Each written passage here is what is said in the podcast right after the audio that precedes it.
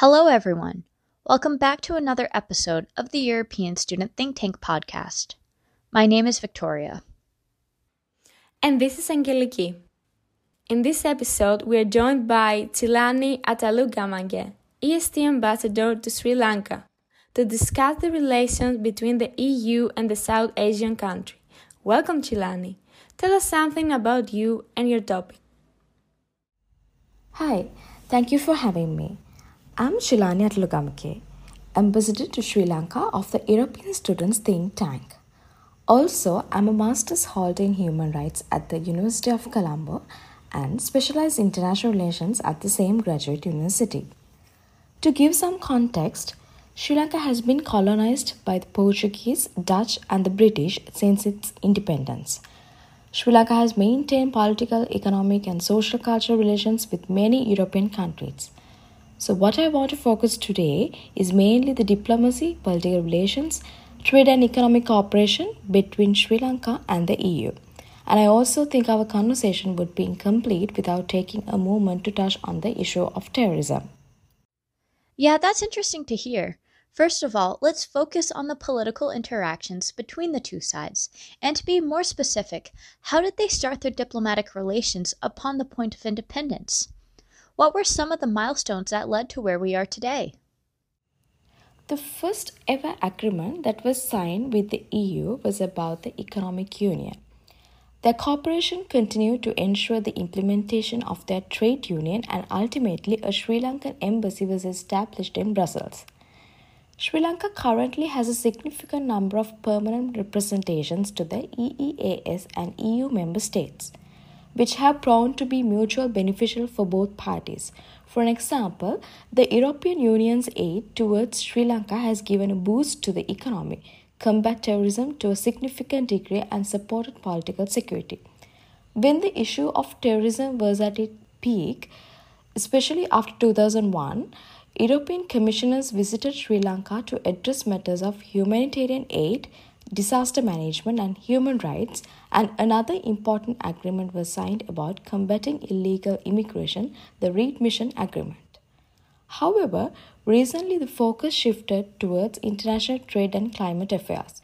Specifically, under Switch Asia program, the EU aims to contribute to economic growth and poverty reduction in Asia and mitigate climate change through the promotion of sustainable consumption and production in Sri Lanka.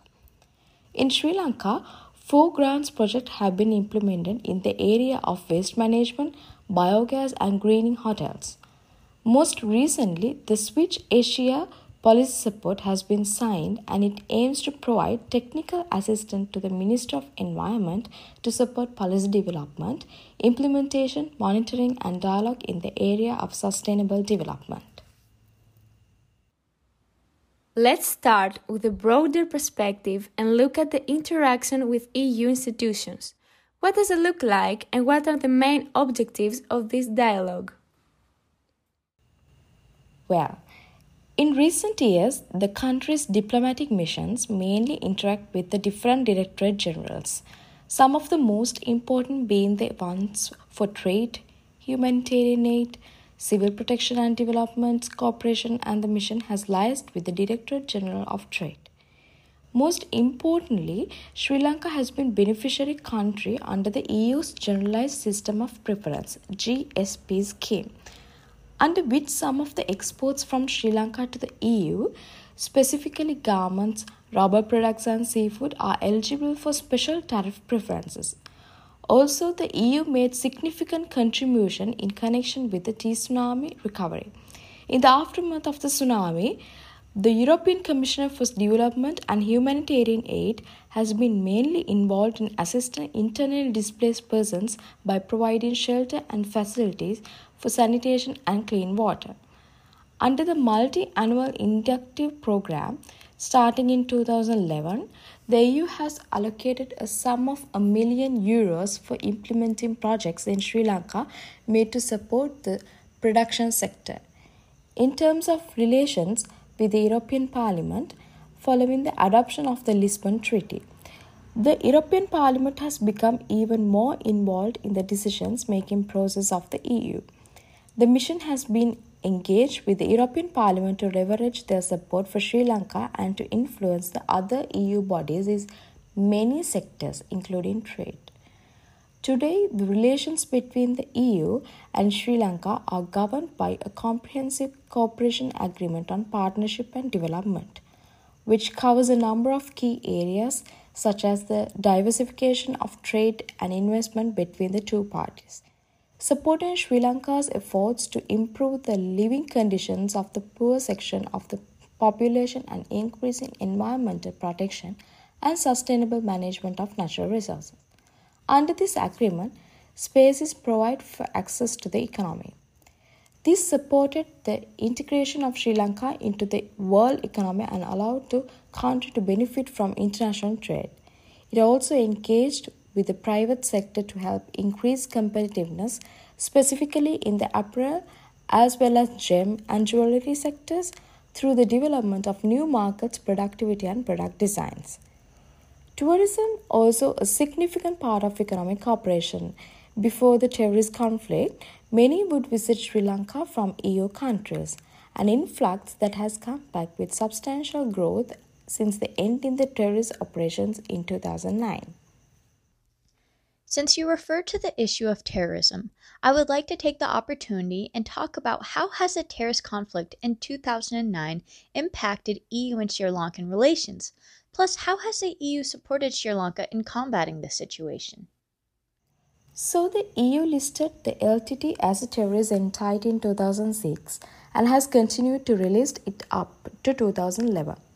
In 2008, the government of Sri Lanka submitted a formal application to the European Union to also list the Tamil Rehabilitation Organization and other LTTE front organizations in the EU list of terrorist entities. This would enable EU member states to freeze assets of these organizations and also to prevent the collection of funds for which Sri Lanka's mission is lobbying against through the EU Working Party on the application of specific measures to combat terrorism and the EU Terrorism Coordinator. The dialogue on the fight against terrorism in 2008 was of utmost importance as the ramification activities of the LTTE and its numerous front organizations were discussed with EU member states and affected third countries focusing on the creation of child soldiers and rehabilitation. Also, European level cooperation against terrorist network originating in Sri Lanka was underlined when in 2012 an active organized crime group that was facilitating illegal immigrants from Sri Lanka into the EU was uncovered. Following more than a year of joint international effort at peace and justice level, supported by the European Union's Judicial Cooperation Agency and the European Union's Law Enforcement Agency. These kinds of operations have strengthened the relationship between the European Union and Sri Lanka because illegal immigrants unsafely migrate to Europe. In terms of that, these operations will enhance cooperation and transparency at the diplomatic level between the both Sri Lanka EU parties. Yes, thank you for providing this explanation of the situation. But in general, what is Sri Lanka's geopolitical value for the European Union? Why do good relations between the two matter? From a geopolitical point of view, Sri Lanka's positioning is strategically important. It is apparent in this regard that the Indian Ocean will play the most important role due to its busy sea lanes and its rich resources. Therefore, the Indian Ocean is turning into the center of gravity in the eyes of the world's economic, political, and strategic interest, security, and stability. Since ancient times, Sri Lanka's attractive geographical location has been discussed by many historians and scholars. Capitalizing on Sri Lanka's physical location and its natural harbors, the country is better placed than any other nation in South Asia to pursue the agenda of being transshipment hub. Sri Lanka sitting at the center of the new maritime Silk Road as well as initiatives launched under the One Belt One Road initiative will play a pivotal role. In terms of connectivity and economic cooperation, Sri Lanka geostrategic hub location will be an essential factor in the Indo-Pacific geographical tension between the existing powers of rising China, US, Russia, and emerging India have clearly been felt in the island nation. Sri Lanka should maintain an equidistant foreign policy with all these powers. In applying in foreign policy to the Indo Pacific region, Sri Lanka could develop peaceful cooperation with all nations by practicing its balanced view. Overall, with the Chinese Belt and Road Initiative looming over Europe with its possible detrimental potential, Sri Lanka's location is geographically important to the European region, as many of the sea routes used to transport goods to the east pass through there. Just before wrapping up, what are the current dialogues between Sri Lanka and the EU? Recently, in more than one instance, the issue of human rights has been raised, also in relation to how this could possibly jeopardize the country's relations with the EU. So, what about this issue? Well, in June this year, the EU Parliament adopted a special resolution that called on the European Commission to consider the temporary withdrawal of Sri Lanka GSP Plus status due to discrimination against religious and ethnic diversions as well as inequality of gender rights such as LGBTIQ rights.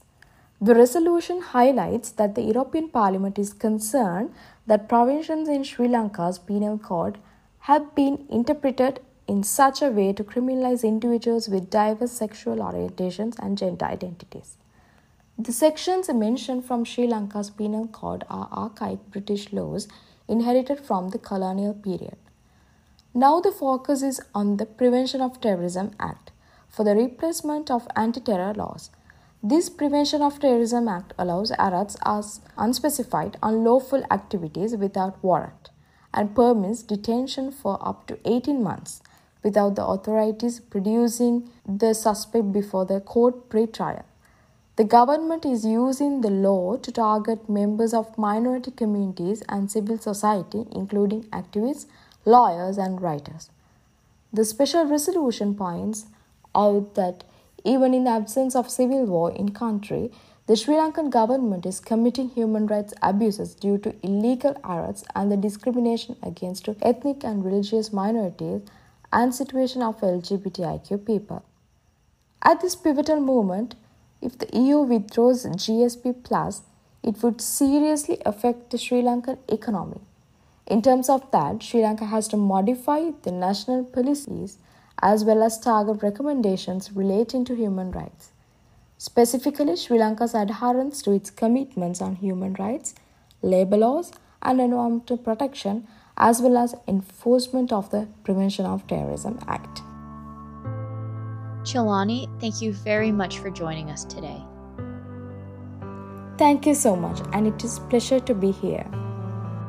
This is all for today's episode. If you want to see more of our content, check out the EST website. Yes, thank you for listening. To let us know about something you would like to hear on this podcast, drop us an email at podcast at esthinktank.com. See you next week.